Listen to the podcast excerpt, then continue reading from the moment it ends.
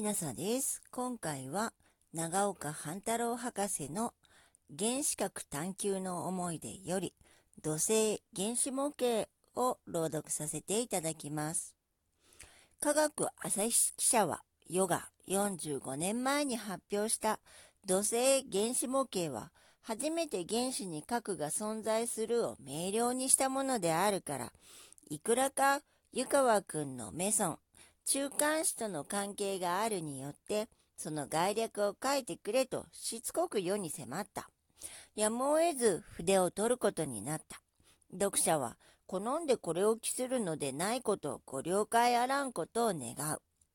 ギリシャの哲学者が物体はどんな力を用いても破壊すべからざる微小な粒子から成立していることをドグマチックに宣伝してからその工作は一般に信じられ、科学が開発せられるとともに科学原子もその類に属するものと信用せられた。すなわち、ドルトンが原子論を発展するには、固体球を模型として十分間に合わせた。しかし、その普遍性に対しては、何たる実験的証明はなかった。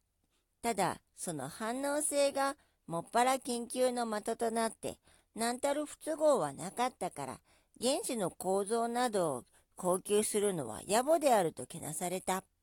しかし、スペクトル分析の開けてからは、その構造は、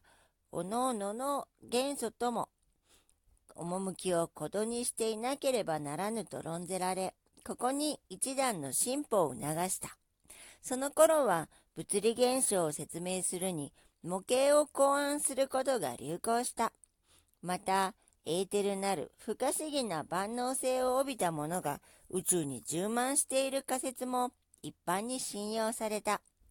これは光を伝える媒質であって圧縮すべからざるものと考えられたが、だんだん調べていくと短縮すべき性質をもなければならなくなり、都合次第で性質を変化せられたから、ついに迷宮に入った心地がした。振動を伝える模型として提唱されたものには、球形の器内に滑稽にもスピロヘータパリダに酷似した発情を装置したものもあった。しかし、実際と模型とは必ずしも一致しない。多くは単純な仕組みを説明するを目的とするからやむを得ない。